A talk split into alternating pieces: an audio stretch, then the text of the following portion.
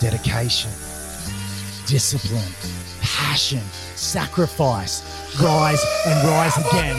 Welcome to Any Given Chance.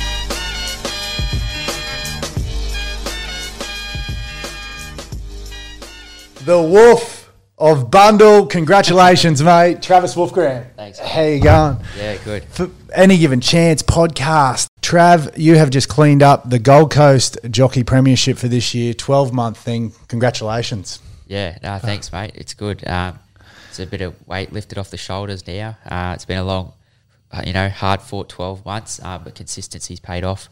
Yeah, it has.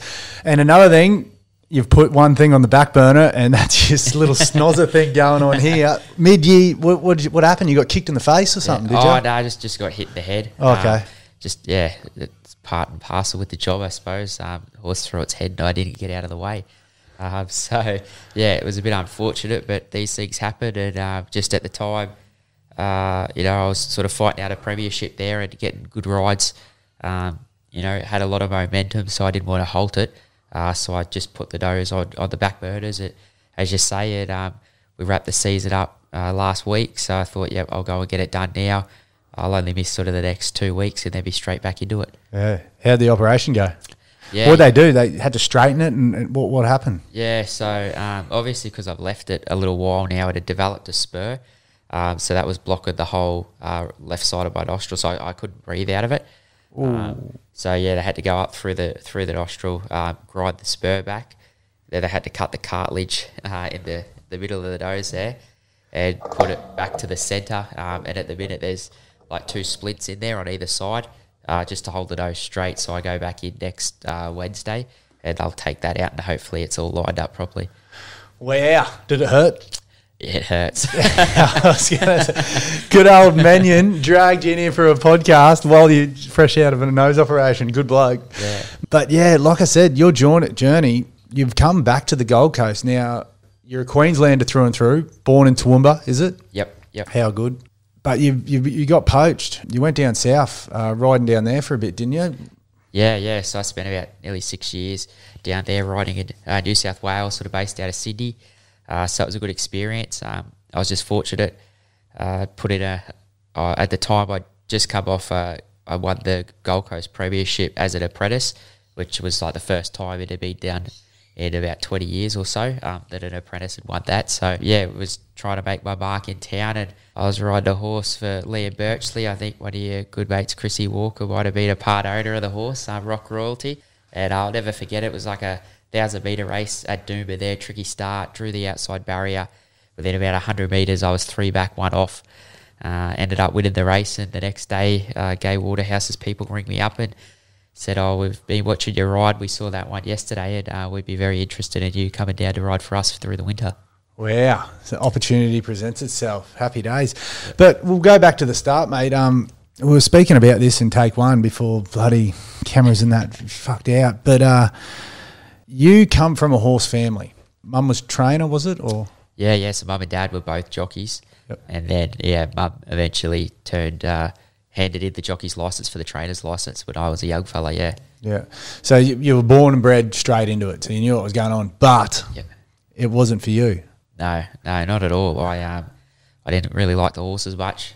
I, you know, sort of resented them in a way. Just uh, racing's a, a you know 24 7 365 job uh, and as a teenager there you know I, I was quite interested in a few different sports especially BMX was one that comes to mind and I was quite good at it and obviously the races were on weekends uh, the same days that mum and dad you know it's their busiest day of the week is a Saturday so yeah for me as a kid growing up I just felt like racing took a lot away from me uh, and, and my brothers and that growing up but um, as I've got a bit older, I sort of can see how racing gave us everything we had. Yeah. I'm very grateful for that. But as a you know naive No, yeah. fourteen year old, you're not thinking about that. You're just When you want to go race BMXs, isn't that right? Or you got something on on the weekend, and mum and dad are always, uh, well, not not there, but working.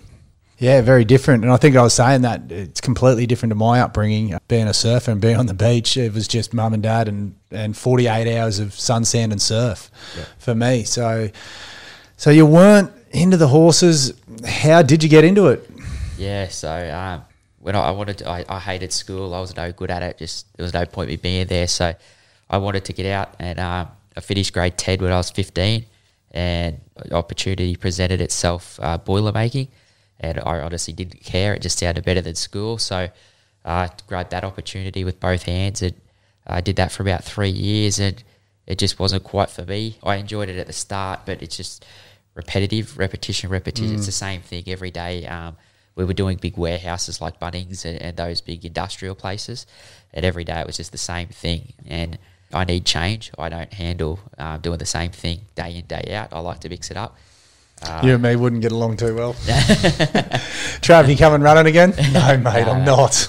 Once a week's enough for me, and then I'll cycle the next day and swim the next day. You know, Yeah. I like to mix it up a bit. yeah. But um, yeah, and then uh, I, I wanted to get out of the boiler making, and I didn't really know what to do. And uh, you know, I'm a bit of a lazy person, and I find if you always ask the lazy people how to do something because I find the quickest way to do it.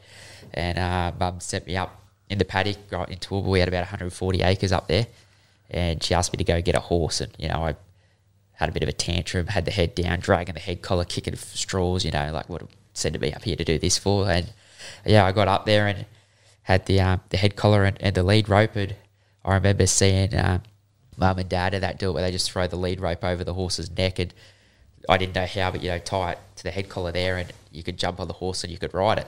You know, I thought I'd seen them do it. I thought surely I could do it. So pulled the horse over to a fence there, tied it up and jumped on its back, and next minute, phew, we gone straight through the paddock. Uh, felt like I was going 100 mile an hour. I think I was only going just a nice canter.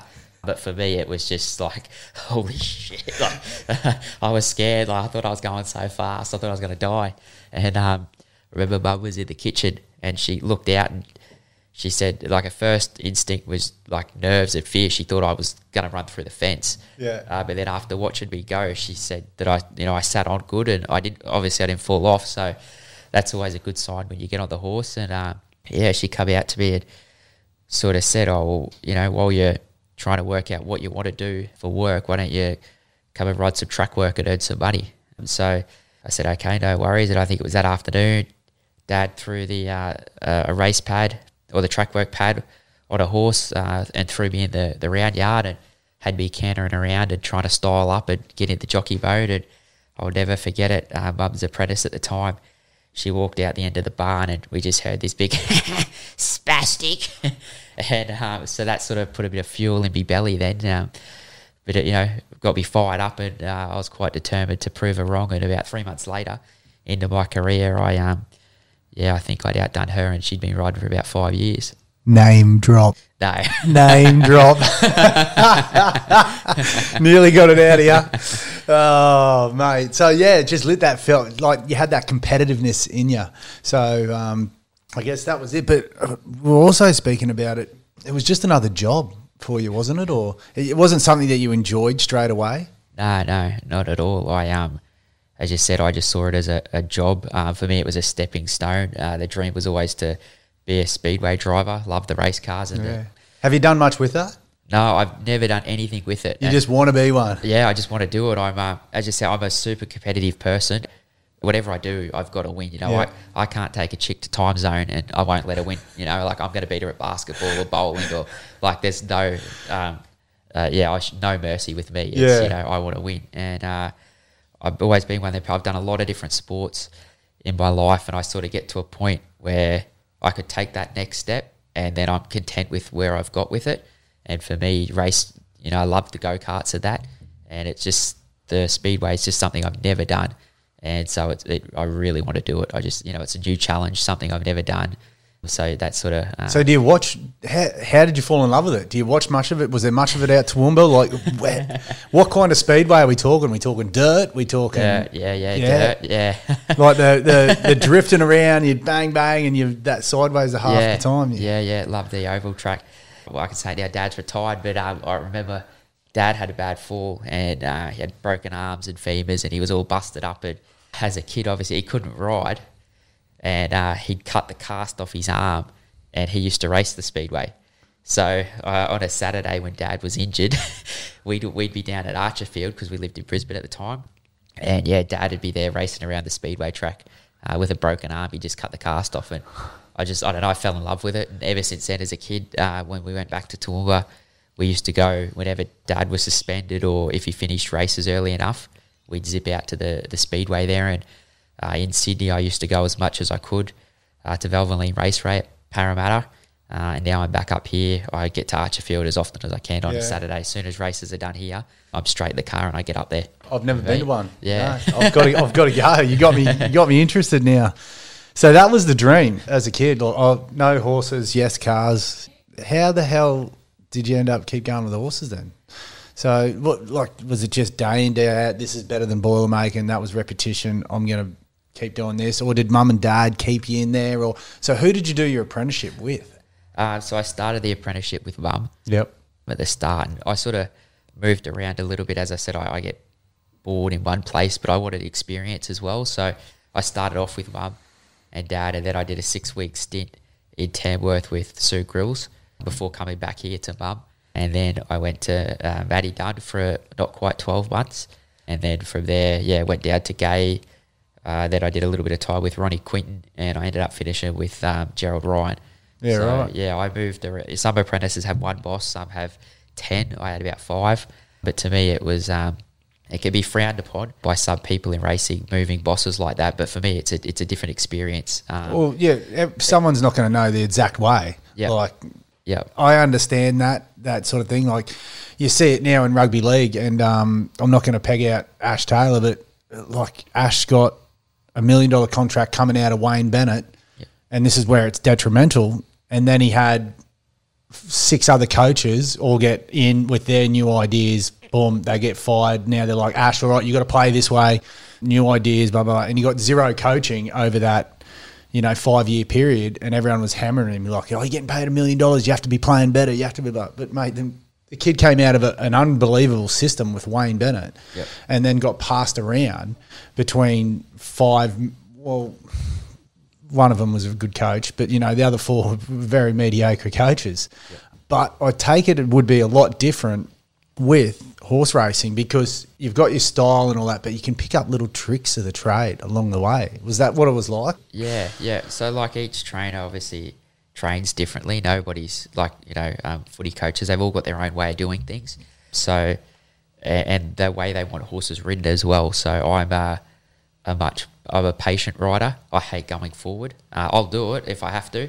Um, and you know I've won a stack of races here and over the years leading races, but um, it's not my preferred style to ride. So going to someone like uh, Gay and Gerald, they're very much we Out want our gates. horses on pace. We want you to bang these horses out, get in front, and make every post a winner. So for me, it's a style as a kid I hated, but by riding for people like that, I've been able to adapt, and it's you know another notch in my belt sort of thing. Whereas like Matty Dunn, he always wanted his horses just ridden comfortable. So we were always in the second half of the field. It was very rare you'd be in the first four on one of Matt's. Uh, same like Ronnie Quinton, he's just where the horse is comfortable. Just give it a squeeze out, let it get on the bridle, and then just ride the horse from there. Whereas you get to like a Gerald and a Gay, and they don't care about that. It's just bang this horse out, make it go, put it in the race. Like you have to make the horse want to show interest, sort of thing. So it was just you know, for me being the polar opposite of that, I just felt like that was probably an experience that I needed. And you know, seven eight years down the track now, I'd like to think that I'm a pretty versatile rider, and it doesn't matter where I am in the race, I can get the job done. Through the development, Uh, through through that many styles. Well, yeah. So, how did you end up at the Gold Coast and, and winning? Because you won a you. Did we speak about that? You won the premiership at the Gold Coast Yep. as an apprentice. Yeah, yep. Um, so yeah, when I started out, uh, just Toowoomba racing up there hasn't really been going anywhere in recent years, and at the time too, they were redoing the tracks, so it shut down. Um, whereas the Gold Coast is quite a central place. It's very close to all the South East Queensland tracks and the Northern New South Wales tracks. So we thought this was just a good central base to be at. So mum and dad packed up the, the state. Mum had about 40, 50 horses in work. Uh, and she packed them up, uh, cut them in half, and I think we brought about 20 down here, just try and bring some nicer ones. Uh, but yeah, it was more so about the opportunities for me as an apprentice is why we made the move to the Gold Coast. Does mum and dad still live on the Goldie? Yeah, yep, yep. Yeah. so, you've got the family here. Yeah, yeah, family's still here. I uh, I speak to him nearly every day, um, especially after races. Dad uh, still to this day you know, well, if I don't ring him, he'll ring me after every ride and dissect it and see where I went wrong, where I went right. The last few years, he's sort of taken a bit of a step back. I think he even said he sort of trusts now, you know, that I'm making the right decisions. It's not very often I'll, I'll make the wrong one, and if I do, don't worry, he lets me know. Yeah. um, and then it's sort of like, well, this is why I did it, Dad. And he's like, yeah, nah, that was wrong. This is what you should have done. So I've been very fortunate in that uh, respect to have a good base behind me. So he's he's a scholar of the game as well. He really loves his racing and the ins and outs and, and watching everyone and, and still very much involved.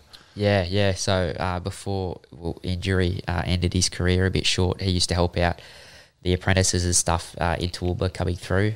And obviously, Mum, she's had a few apprentices go through the stable, and a few of them were uh, they were a bit troubled, I suppose. They were on their last legs. If Mum didn't want to take them on, uh, they weren't going anywhere. So Mum and Dad have always been very good like that, very uh, willing to help. And Dad's got a, a very um, keen eye, and he's very good at picking up and reading a race and, and helping you. Yeah, that's good. I understand. So there, so you got the phone call, Gay on the phone. Trav, guess what? We want you. What did you think? How did you take it? Were you ready to go? Did, did you go, yep, this is me, let's go, new opportunity? Or were you a bit hesitant to leave? Or how old were you when this phone call came through? Um, I was eight, just uh, I was eighteen. Yeah, so I wasn't right. even nineteen yet when it came through. There was no hesitation. Yeah. they uh, they rang me up, yeah, uh, on, on the Sunday, and the next Sunday I was in Sydney. Yeah. I pretty much yeah packed the car straight away. Dad jumped in and we drove down. What was Sydney like? Do you like it down there? Nah, not really. no, I'm a I'm a Queenslander. Like the, it's just too full on. There's just so many people. It wasn't quite for me. Um, I, I like a little bit more laid back lifestyle up here. It's taking some adjusting, getting used to. Um, in Sydney, uh, you know, I road work three times a week, trials twice a week, races every day. So you know, sometimes you'd go 16 days in a row uh, at races, Yeah, right. and coming back here riding sort of you know maybe two, three times maximum. It's taken some getting used to, but um, yeah, as a place, I, I I think Sydney's a bit of a hole. Yeah, mate, it's uh, you got to be from there to love it, don't you? Or you got to be really involved or in- market it. Like, um, yeah, I'm the same. Not for me. it's a good place to visit, and then yeah, get us out of there. So, how long do you spend with Gay? uh, with Gay for the three buds. Yep. With the load period, yeah, and um, it was hard work. As I said, I, I- look, I was probably a bit too immature at the time too to really sort of appreciate, you know, everything that was being done for me down there, and to really take in what she was trying to get across to me. That's So- part of being young, though, and 18 and 19 and knowing everything. Yeah. That's the thing with the horse racing industry is experience is massive, but most jockeys start very, very young. Like while they're light in the weights, 14s, 15s, you know, down around that very immature sort of age, and you're thrust into it could be any race. You know, a race at Toowoomba is the big show. Yep. You know what I mean? If you're riding in a race, Yeah, yeah, you know, like in the NRL and that, like you've got your Intrust Super Cups and You know, build into it, build correct. into it. Whereas in racing, it's just you're sort of you're thrown in the deep end straight away. You know, your first meeting, even though you've got to go out bush, there's still people there betting on it. That's Uh, You right. know, so the pressure's on from day one. yeah. Uh, so, yeah, I probably I wasn't ready for it. Um, and then after that, I, I was very fortunate. Ronnie Quinton actually approached me um, and said that he'd take me on. He didn't want me to go home because I was ready to pack up. Like I hate it. I just I didn't like living in Sydney. Yep. Uh, the riding was just so different to what I was used to. So I'm very very grateful for everything that uh, Mr. Quinton did for me. Uh, because if it wasn't for him, I would have been home years ago. And I think uh, the experience uh, that I've gained in my time in New South Wales and you know some of the jockeys I've ridden against, the horses I've ridden, the you know trainers I've ridden for, I never would have got that opportunity if I had to come home. Just the horses up here, they're just second tier horses to, to New South Wales. Um, Yes. That's why when they come up for the carnivals, they win everything. They're just and they Yeah. send their second tier horses here and they're beating our best. Yeah, So- but mate, that's we do the same here. You know, I've got buy into horses, and we go to Rocky. Yep. You know, you, there is grades of horse, and um, of course, the money talks. Yes. You know, the breeding talks, and you got to know all about that. But so, what's the difference between jumping on like the feel between, say, your class one winner here to something you go, wow, at Gay. Okay. Like, is it is it is it like a an acceleration go? Look, because obviously we're not jockeys, mate. Well, I've never sat on the back of a horse in my life. How does it compare the feeling? Oh, okay. Uh, like you can ride a horse at the Gold Coast here, and like say you win a maiden on it, it'd be like driving a the old Volkswagen Beetle around. And then I've ridden some Group One horses, and it's like being in a Bugatti. Like it, you don't feel the turf underfoot. It feels like you're floating. Really? And I mean, like you get on some of them good horses with the gates open, the power that they launch out at just throws you back in the seat. But then once you're perched up on them, it's like floating on clouds. Um, whereas a, a slow, you know, horse with lesser ability, it's almost like you can feel every uneven patch of dirt in the track. You feel every hoof print, every bump, every blade of grass. Whereas the good ones just seem to skim across the top. Wow. Yeah. Mate, I've got goosebumps just to talk about that. That was that was sensational to, to describe. It felt like I was there. so yeah, you're saying like those ones, those ones that have the go button, they just they just flow across the ground, and then when you when you give them a go, where compared to ri- riding here, you're like, oh, this thing doesn't want to go. Bang, oh, we got to get it going. Yeah. So, The, oh, uh, the best feeling I've ever had on a horse is it's four four thirty in the morning at Randwick. It's one of the most beautiful track I've ever ridden on, and uh, you'll be on a couple of Group One horses for like Team Snowden, and you get out there on that course proper, and there's a bit of fog, but, you know, just just lingering around. You can sort of see the Sydney skyline in, in the back there, but bit of fog hanging around. There's no noise, and when you get to the six hundred and you start to quicken up, the, the rhythm that the horse is in underneath you. Like you've got two horses side by side, just matching stride for stride, and then their breathing is in sync. You don't hear anything except the horse, and that's that's when you really feel at one with the animal. Yeah. Um, it's just an incredible feeling, uh, and it's just like everything else is a blur around you, and you just you're zoned in on that moment, and it's yeah, you feel as though you're one with the horse, and then when you're straightened up, and you give the horse a bit of a squeeze, you don't even have to, and you'll be running up in you know 21, 22 uh, with ease, and then yeah, you'll get on something that's going to Goldwyn for a class one, and you're running up like 24, like hard scrub, like come on, go faster, sort of thing. Um, mate, I was there. I was on the back of the horse just then. I tell you, wow. So you've done that, Ronnie Quinton down there. What was the decision to come back home? Would you you, you just had enough, or Yeah, I'd been wanting to come home for a few years, just some, uh, you know, uh, circumstances. I, I, I hung around for longer than I sort of wanted to, but I- suppose there's a bit of me too that, you know, some of the best horses, trainers, jockeys in the world are in. you got to persevere sometimes? Um, so that was it. I, I, I just felt like, well, I've been here this long. What's you know another twelve months going to do? Hurt? You know, it's not going to hurt. Just trying to get somewhere, and um, you know, I, I was fortunate enough to ride a, a lot of good horses, track work, and um, I rode a horse called Trapeze Artist. I won on him his first start, and he came out and won four Group Ones and it was three year old of the year. And uh, you know, I got to um, trial Mongolian Khan. He won a uh, a Cox Plate. Like I rode some uh, Caulfield Cup. Sorry, like I uh, got to ride some really good horses, and I suppose I was always just hanging on to that hope that uh, like I might get the opportunity in a nice race. And to be fair, the la- my last season down there was my best, that I got to ride in it at Oaks at a Derby. Um, you know, I rode on Everest Day. I've been there when Winks had her her final uh, ever start, and that was just incredible. Um, I remember walking out into the middle uh, of the track there at Randwick. There was probably a, half a dozen of us that stood on the inside running rail, and um, you look back at the crowd. There's like forty thousand people there, and I remember looking down the straight, and you could see Winks come past, and Bowman's just you know quiet as a church mouse. She had the race won, and it's sort of like slow motion as she come past. It was almost like a, a movie. Um, you know, I could like hear music in, in my ears, and the crowd was sort of like black and white, and it all went still. And she just sort of cruises past like effortlessly.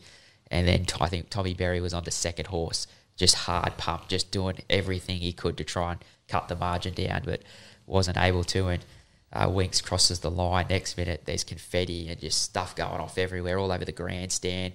Everyone's cheering, and it was just one of the most uh, amazing experiences I've ever had on a race course, um, apart from being in those races myself. Yeah, right. Wow, how good.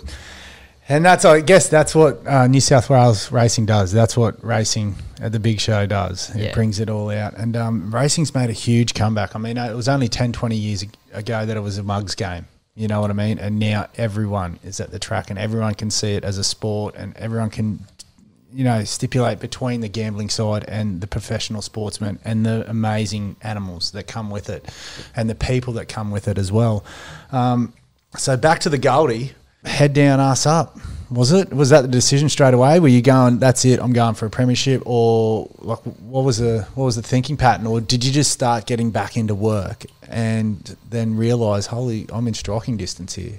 Yeah, yeah, it was a bit like that. I um, I sort of, so when I made the move back, I had uh, my appendix ruptured. So how'd that happen? oh, I just, I, I don't Just, really know. I just just, just ruptured. just ruptured. I um, I rode at Warwick Farm. I rode quite light on the Wednesday at Warwick Farm, and uh, that night started having some pains, and I just thought it was from wasting. Obviously, wasting takes a toll on your body, and I've been in pain before through various things. I just assumed it was one of those, and um, the next morning, like I was on the ground, uh, nearing tears. Just it- like the pain was just intense, and I went to the doctor, and they said, "Oh, if you know if it's still here tomorrow, come back." So I said, "Oh, whatever. You know, I must just be sulking." So I got home and walked through the door and nearly collapsed. And my partner at the time said, "No, we got to get you to the hospital." And um, yeah, went up there. About an hour later, they finally got me in because I was like screaming and getting into arguments with them because I was in that much pain and no one was doing anything. And uh, yes, they took me in. Uh, did some X-rays. Five minutes later, they said, "Yeah, um, we're going to rush you in for operation. Your appendix is ruptured and it's, it looks like it's about to burst." Um, so, yeah, they took me in for that. And, uh, How's the people who are ignoring you? Yeah, What yeah. about that? just just forgotten about there at um, at the hospital. But you know, um, it's all good. We I, I survived. Yeah. they got it out in time, thankfully, and uh, yeah. So COVID obviously was around at that time, and I'd been want- I'd been talking since the start of the year about coming back to Queensland, and then when that happened, the border was open at the time, and so I was told I was allowed to drive a car for for four weeks, and I had to have eight weeks off racing. Well, two days later, they said the border's closing to Queensland. Oh, so no. the next day, I was in the car, uh, drove up here from Sydney all the way up here, um, and just thought, oh, you know, I'll heal up, take my time, and I can't sit still. I need to work. So two weeks later, I um, the plan was to go and ride in Brisbane um, of, of a Saturday, uh, but just with the the appendix, obviously rushing it back, I didn't want to go to Brisbane and have a complication in front of everybody because they they just put a line through me then. So I tried to make a low key return at the Gold Coast. I took four rides, and I ended up riding a couple of placings and a winner. Uh, and then pretty much from then on, Kelly Schweida was a big one who who said he wanted to, like if I ride at the Gold Coast, he sort of put me on everything he could. And I said, oh, well, you know, whatever. I- it's good I only live around the corner from the race course. I've got a spa at home. Um, it's easy for me to get up on a Saturday morning, jump at the spa and uh, just cruise around the corner to the track. So, yeah, just stayed here and pretty much about two months into the season, I had a good mate of mine, Anthony Allen, uh, you know, digging me in the ribs about this premiership, um, something he's been trying to win for the last six years, and he kept telling me that I was going to win it. And I kept, oh, mate, you know, whatever happens, happens. And um, even with probably three months to go, I was like, oh no, anything could happen. Jag was just starting to get a bit of a roll. I think I had about a 15 win lead, and Jag started to cut that mar- margin back down to about eight or nine. Who else was in there? Who else was chasing you? Uh, so early on, it was Tegan Harrison. Yep. Uh, she was sort of the early front runner. Uh, then I got her. Then Anthony uh, was on my tail pretty much all season. Um, and then he had some opportunities in town with that good horse incentivise and that.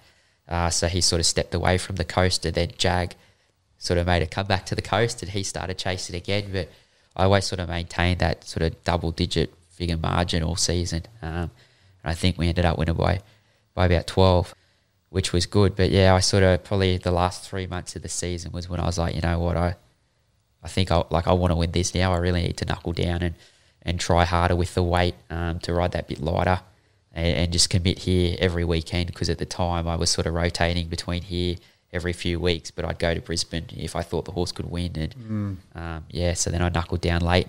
Isn't that a hard decision to make? Because Brisbane is our city, um, city metro winners and whatnot, and Gold Coast is you know second tier, but it is number two. So if, if you're looking at it from Queensland states, then Yep. Brisbane's NRL and Gold Coast is Queensland Cup, and then everything else comes around that. Yep.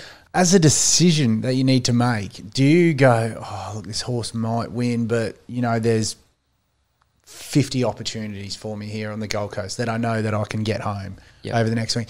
How hard is that to weigh up in your head? Like, what's your main goal? Like, is it obviously it, that's a hard one to ask because you want to win. You want to win big races, and and I know that. But at sometimes you've got to make a, a like winning this premiership might set you up in three years to to win on a big horse. But chasing in town, getting sixth, eighth, fourth, third, first, fourth, fifth might not set you up to get that good horse there. So how do you go about going through it, or do you just let it unfold in front of you? What's your strategy?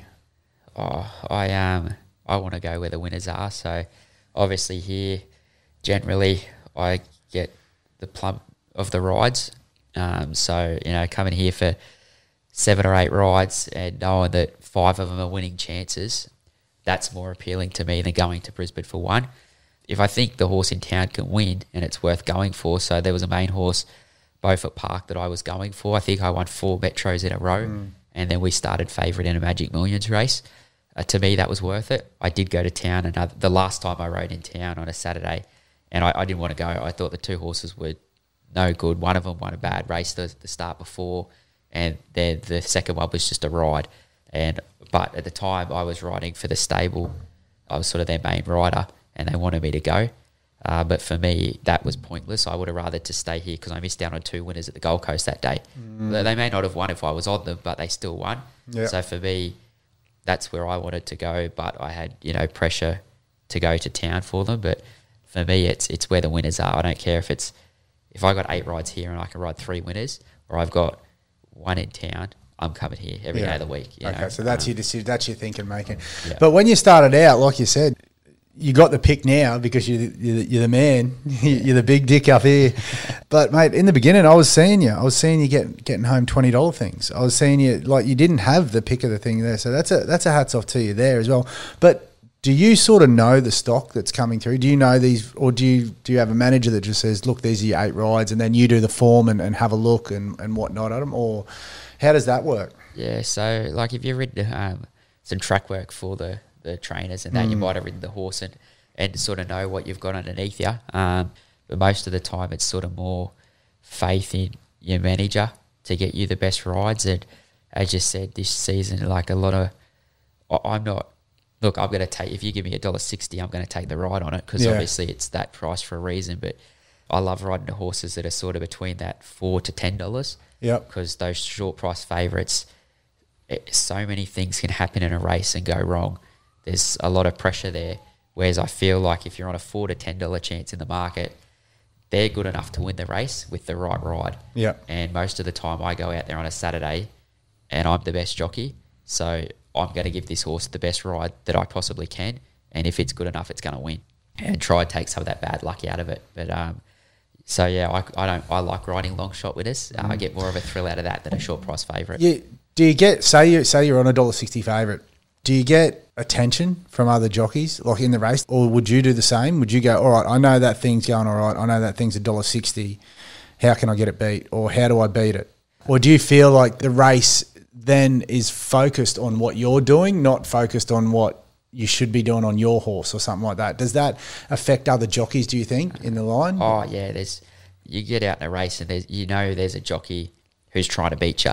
When I ride in a race, I'm riding my horse to give it the best possible chance to finish it as good as it can.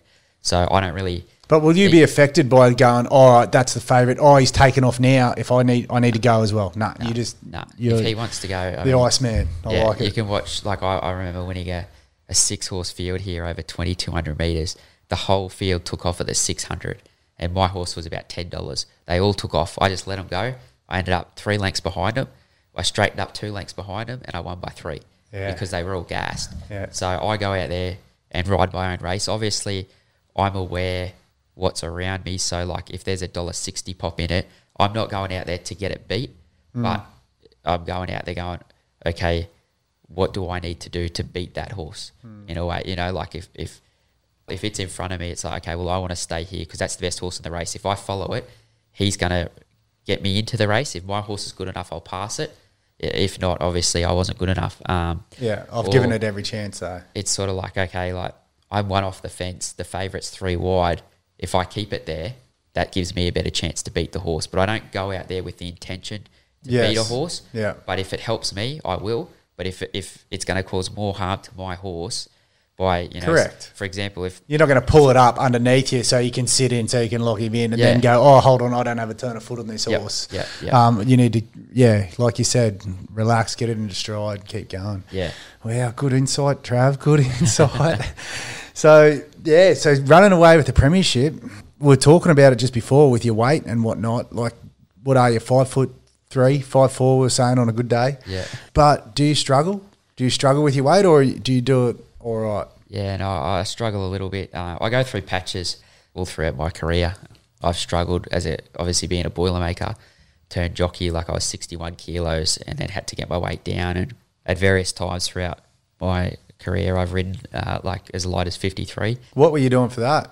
Uh, were you just wasting, or were you doing some training, or were you getting your food right, or what? traders. So when I lived in uh, Sydney, I did it, and I used to work with um, a good man, Connor, who was the Manly Sea Eagles head strength and conditioning coach. I used to see him plus a nutritionist. So you know, it was like two eggs on one piece of toast for brekkie. Then I'd have, if I wasn't riding the next day, steak and veggies for lunch, and then chicken and salad for dinner. Or if I was riding the next day, it was fish, uh, you know, Yeah. fish and veggies, chicken and salad. So it was weighed out. It was calories. It was. Yeah. It was what's going um, on. all that. And How did uh, how did uh, Lazy Trav take that? Lazy- the- well, there, there's competitive Trav and then there's Lazy Trav by the sounds of it. How Yeah. did he go with all the training and, and Um, whatnot? Look, once I'm up and going, Yeah. I'm, I'm sweet. I'm that.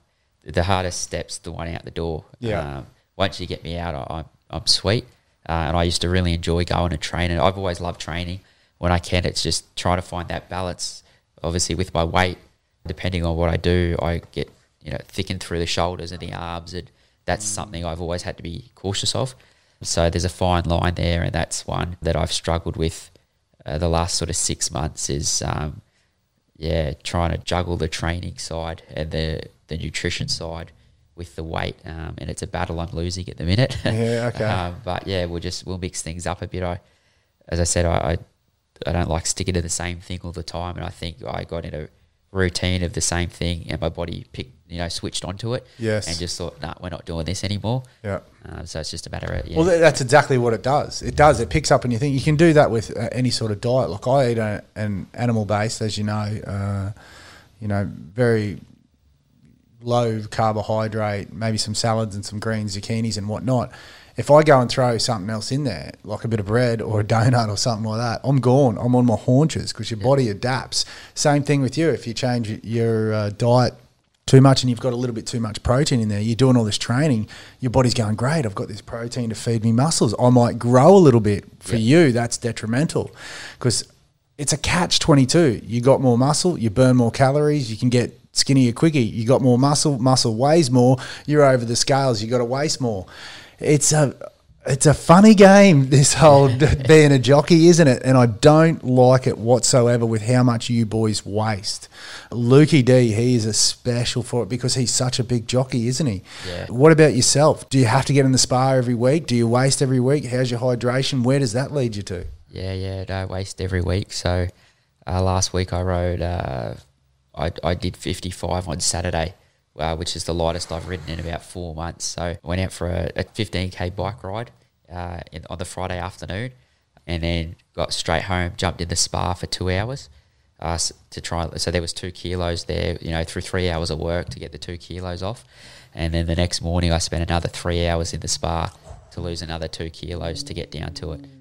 Um, so yeah, wow. Do you do breath work in your spa? Have you tried that? no, no. I'll give you something. So, uh, mate, eighty percent of our calories are breathed out and everything. So a lot of your weight can be breathed out. So if you're doing that time in the spa, a lot of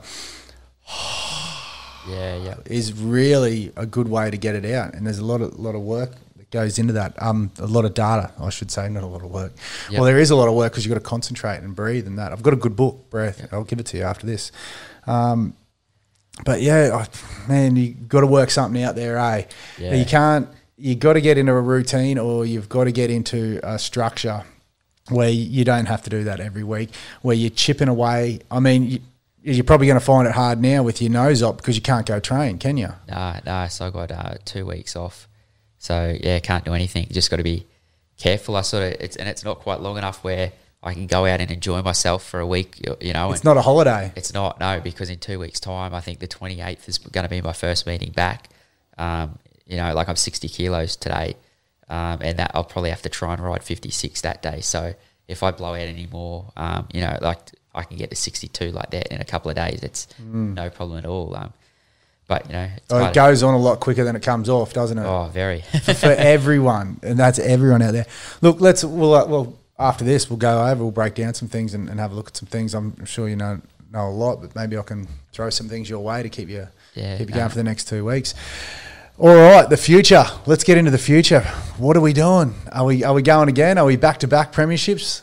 I haven't quite worked that one out. It's um, it'd be good to go back to back. Something I'd like to do, but hopefully with a, my management team and that, we'll probably work out a strategy of how we want to approach this season. I like the idea of going back to back, and especially now that Noel Callow's here. You know, he's a good, high quality rider. So to compete against him is great, and you know, I love beating those sort of blokes. You know, Yeah. if you want to be the best, you have got to beat the best. So, you know, I, I thrive on the competition. So that'd be great if I could win back to back and beat him. Mm. What does Noel Callow bring? Experience. Experience. He does, Yeah, and you, can know, see that in his riding. Yes. Um, Yeah. I mean, you watch races here of a Saturday. He he said this in an interview on Punters that um, there's only three or four blokes at the Gold Coast on a Saturday that you'd want to put on, and he's one of them. And uh, you you know you watch races here and replays, and you can pick those riders out. You Yeah. know, but he's been riding for a long time. He's ridden multiple Group One winners. He's ridden superstar horses. He's been all around the world. Yeah. He brings a level of competition to the Gold Coast that we haven't seen here in a very long time. Is he Um, hungry? Do you think? Is he here for a holiday, or, or is he picking up rides and knows that he can beat? He's only got you and a few others to compete with, or do you think he's going? No, this is. What do you reckon? Have you had much to do with him, or Well, we actually sit right across from each other in the jockeys room, so uh, yeah, it's quite good. Uh, but look, it, he, he's a bit like that. He's sort of taking it as it comes, but like we're jockeys, we're all competitive. It doesn't Yes. matter how much he wants to play it down. When he gets out on the track, he's there to win. Yeah. Um, you know, if you're in a race behind him or with him, and he's on a chance, he's doing everything he can to win on that horse. So. Um, yeah, I don't care what he says about the, you know, just happy to take what comes his way when we get on the track. It's, it's serious business. Yeah, yeah. He's playing it down. He's Yeah. playing mind games already. Yeah. Wow. So yeah, that's going to be this is this mate. Once you get it back out there, and um, look, I guess you're going to have to take this season the way that you ride horses, mate. You're going to have to relax into this first stretch, build your fitness back, get your nose breathing, get into some winners, and then come home strong. Because it once again, big season. Do you break it up? Do you go, all right, I'm going to here and I need a week off. I'm going on holiday. Or I suppose with COVID, I think I spoke about this with Lukey as well. It's just head down, ass up at the moment, isn't it? Yeah. So I um every year I'd go away sort of between October and December. I'd always take a couple of weeks off for a month and go to America or you know just get Yeah. away. And usually by that time of the year too, like now my weight goes up. So that break used to do me good. I'd blow out for two weeks, and then the next two weeks it'd calm down. And mentally, it was the best thing for me. Yes. Uh, but because of COVID, I haven't been away in like three years now. Uh, so I'm dying. For, I'm dying for a break. But you know, racing doesn't stop, so I can't stop. It's No. just head down, ass up, just keep going, pushing through it, and you know, hopefully times will change and I can get away. You know, even if it's to, I wanted to go to New Zealand, uh, to Queenstown to the snow, but that's sort of ruled out. And uh, yeah, it's it's a bugger, but usually every year I'd take probably a month off just to, to mentally recharge the batteries and you know zone back in. You know, you can tend to check out of racing when you're doing the same thing all the time. You get in a comfort zone. I, I just find mentally I can check out. Yeah. And you know I'm still doing my best, but I'm just not quite here. Um, so that, that break really brings you know makes me hungry again, and, and you know ignites the fire in me belly and gets me right into it. So I've had to find new ways the last couple of years to ignite that flame in me, and um, you know that's sort of been the premierships on the Gold Coast, and uh, you know I think the riding ranks here in the last sort of ten years not what they used to be. Like you look back when like Scotty Galloway and Ken Russell, you know, the real I think kings of the coast. Uh, those blokes, Ken Russell rode when we had capacity fields. There was no racing on. Uh, there was once a week. You know, he to do what he did was incredible. And Scotty Galloway, I think, won four of them. He would have won more too, but he went to Brisbane. You know, chasing you know better horses and, and the quality in that. So I think the riding ranks here the last few years just haven't quite been I think- where I'd like them to be. But Yeah. I think now, I think because you young boy, it's like a changing of the guard. Scotty and that are winding down. You know, all the old boys, those guys, Griffin, that he's all retired. You new boys are coming up, and you're all in this age bracket. I mean, Lukey's only just thirty, Jags twenty two or something. You're twenty six, so you're there, yes, but you also are there. You're searching for these big opportunities still, and the thing you're still. You know, out there. So, I mean, all the boys, the Goldie boys. I mean, you've got a good crew. Chrissy Caserta, he's up here now, is he? yeah, yeah, Chrissy's up here. Now. Yeah, and I mean Andy Mallyon, he's hanging about a bit, but it, like, in Brizzy and stuff, I think over the next years we'll see you group of boys condense into the group that you are, and, and mate, it's going to be some good battles. Yeah, I tell you, with within Gold Coast and within Brisbane. Well, that's what I hope to see. Yeah. You No, I think so. And because it's going to bring the best out of all of you. Yep. It's going to it's going to challenge both, of you, like you said. and they say uh, like with, with racing, um, as jockeys, they reckon you you hit your your prime in your early thirties. Um, so you know, like I've still got a few years. That's why I'm trying to get all these experiences I can. I'd love to try and get some overseas experience as well before that time. Uh, so when I'm you know as COVID. old, bloody COVID, but you know when I'm as old as Lukey is and I'm in my prime, um, I'll have a few more experiences up my belt, and I'll. Uh, you know, like looking at what I've done now, I can't wait to see what the future brings. Yeah, well, that's right. Well, like you said, what are you, 26? Yeah, 26, man. Four four more years, you could be anything or anywhere. Like, and you're only 30. You're only scratching the surface still. That's what people don't understand. Like, uh, you know, you could start something now. You could give up right now, go speedway racing, and in four years, you'd be very good at it. In eight to 10, you'd be an expert at it. Yeah. You've got through your, your first six years, eight years now. You're you're coming into your expert years. You're coming into this flying. So, mate, I can't wait to keep watching you over the next week, uh, next season. Sorry, this season and the next ones to come. Lastly, what else do you do? What do you what do you do do around the Goldie? What what are you a fan of? Are you a footy fan? NRL? What? Do you, Oh, I love all sports. So, Yep. um, yeah, I, I don't mind going out for a, a cycle, getting the mountain bike out. Yep. Um, I cruise into surfers and then up to the spit and stuff every few days with the old man or take it out to Nerang to the trails. Uh, I quite enjoy doing that. Or what are they like? I've never been out there. Those trails. Yeah, they're pretty good. So I've done a few of them out there. Um, was a bit sketchy the other day. I forgot my helmet, but I didn't want to turn around and ride home to get it, so I just kept you know pumping through. So uh, it's good fun. I quite enjoy that. And I used to play a little bit of golf. I've quietened down on that a bit at the minute, but um, I'm, I'm a bit of a foodie to be honest. That's the problem with me weight. you know, watching I- watching too many of my videos, Oh. I see your videos and I can't help myself. You know, I got to pull. Actually, I got to get wait, wait, wait, wait. Stop, hold up, back it up. Tell them about the smoker story. Which one? Your one, you going to the races. he's watching. Uh. he's watched me smoking videos like this is me. I'm getting a smoker on. I'm going on. You've put it on. You live in a unit across the road from Bundall. Yep. And you've let your smoker ride all day. Yeah, so yeah, well obviously I met you through the footy tip and comp. Yeah. I got to know you a bit and saw all your smoking videos and I thought like this is the grouse. I need to get myself one of these. So went and brought the Traeger and I um yeah, was going up to the Sunshine Coast races that day and the brisket needed like eight hours to cook. So before I left I pulled it out, heated it up, put the brisket in there and away I went to the races thinking when I come home there's gonna be this beautiful brisket there waiting for me. And um, I remember getting in the elevator downstairs under the building and like, geez, I, I, can smell something here. Like it's it's just a like little bit of smoke in the air, and I, and I was like, geez, something's something's going on here. And it goes up to my level, and when the door opens, it's just smoke. The whole apartment building, the whole block was just smoked out and just smelt like meat. And I just thought, oh shit, I think this is me. and I've, I've walked down to my apartment, I've opened it up, and just smoke's just come rushing out the door. My whole apartment just smelt like brisket for the next two months. I walk out the back and it's just oh everywhere, mate. The neighbours, everyone, all their clothes that were hanging out drying and everything, uh, smelt like brisket. But yeah, it look it tasted amazing. Uh, but after that, the the smoke had to go and uh, moved it around to the parents' place. But uh, There's a new rule at his apartment complex: no smokers. yeah, they um, yeah, well, they, they brought the rule in and said no barbecues on balconies anymore after that day. So. What about your neighbours? They could, because you're at the sunny coast and you're gone. They they're just got to deal with it Yeah. for eight hours.